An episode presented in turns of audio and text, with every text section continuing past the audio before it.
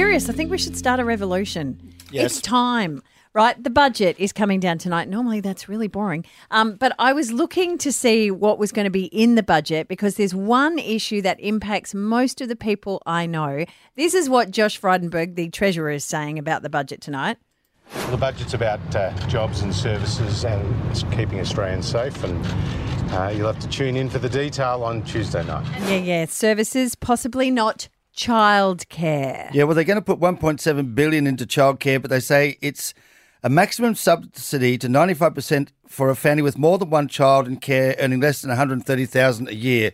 Whatever that means, it means that any time when I had that, they would have missed me anyway. Well, no, but the point about childcare is it impacts cross generations. It's not just people with small children. Yeah. It's it's the parents of those people. It's the relatives and friends who may be, uh, be required to stay at home and help. Do you know there was a twenty one point seven percent rise in the number of parents and carers in Australia who left work because of the cost of childcare. Yeah. And the thing that's frustrating to me is that my kids have been out of childcare for a while, and yet nothing seems to have changed. So I reckon in this moment right now, three double two three zero ninety seven three. If there's something that is frustrating you and you feel that the whole industry should embrace a different way of doing it, now is your chance. Ruthie, you have one in childcare, our executive producer. What do you reckon should be revolutionised? Okay. So you know how in workplaces you get 10 days of sick leave a year available to you if you have a medical certificate. right? Available. Most people never even use the 10. Never, but Yeah. they're up your sleeve. So there's this whole thing about people can't afford to not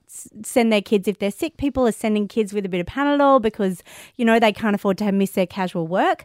Why don't they implement 10 sick days a year that you can use? Now, the government pays the whole amount. So the childcare centres aren't out of pocket. You're not out of pocket. You've got a medical certificate, so it's all legit. And everyone's happy and goes about their day. And you're covered for those times where your kids are sick. Any Monday of a public holiday. Good idea, Ruth. Yeah. Jess of Carolee, what have you got? Morning, guys. So enough for you know we pay enough in childcare as it is each each day we send them. But why not instead of having a thousand forms to fill out and needing a university degree to actually understand the form, just have a simple form that everybody can fill out without having to sit down for four hours to actually fill out to say who your child is. Oh, mate, the paperwork for childcare is out of control. I totally agree with you. As a dyslexic, it used to make me cry a lot. I'm not kidding. It's terrible.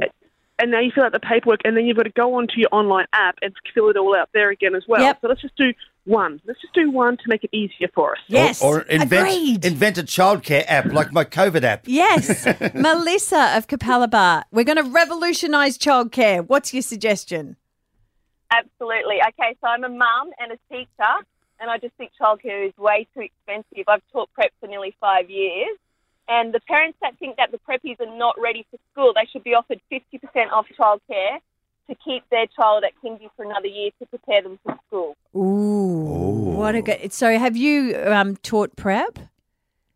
Yes, for five years. And so that's been the problem that these little kids aren't ready for to come to school yet. Absolutely. Yeah, I could say easily, hands down, a quarter of my class is not ready for school every year. Yeah, yeah. That, that happened with my daughter because she's a November baby. We sort of held her over for that extra year. She went from being the youngest in class to the oldest in class. Yeah. Much better for her all the way through. And you and you cannot blame a parent for wanting to send their child because the costs are so expensive. It's a terrible thing to say, but it's true. Thank you, Melissa. Let's go to Andrew of Kenmore. What do you reckon? Revolutionising childcare? From a male's point of view, how you revolutionise it, picture this.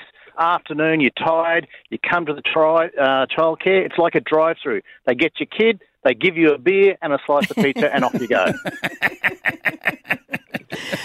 Keep You- trying, buddy. You are an, you're an ideas man. Yeah. You are an ideas man. One thing we've noticed with the shift work that we do, with breakfast radio in particular and other people, is that, that the childcare hours aren't set up for people who do shift work. No, that's absolutely right. I think there's one centre that's 24 hours, Lady Gowrie. Um, but you know, I it was the biggest struggle that I had Yeah. because you know you They start working in the six morning. or seven or something. No, look, honestly, it is an industry waiting to be disrupted.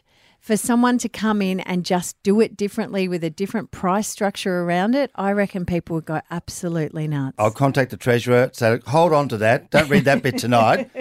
Come back to us tomorrow. yeah, wouldn't that be good? It's Robin, Terry, and Bob on Brisbane's 97.3.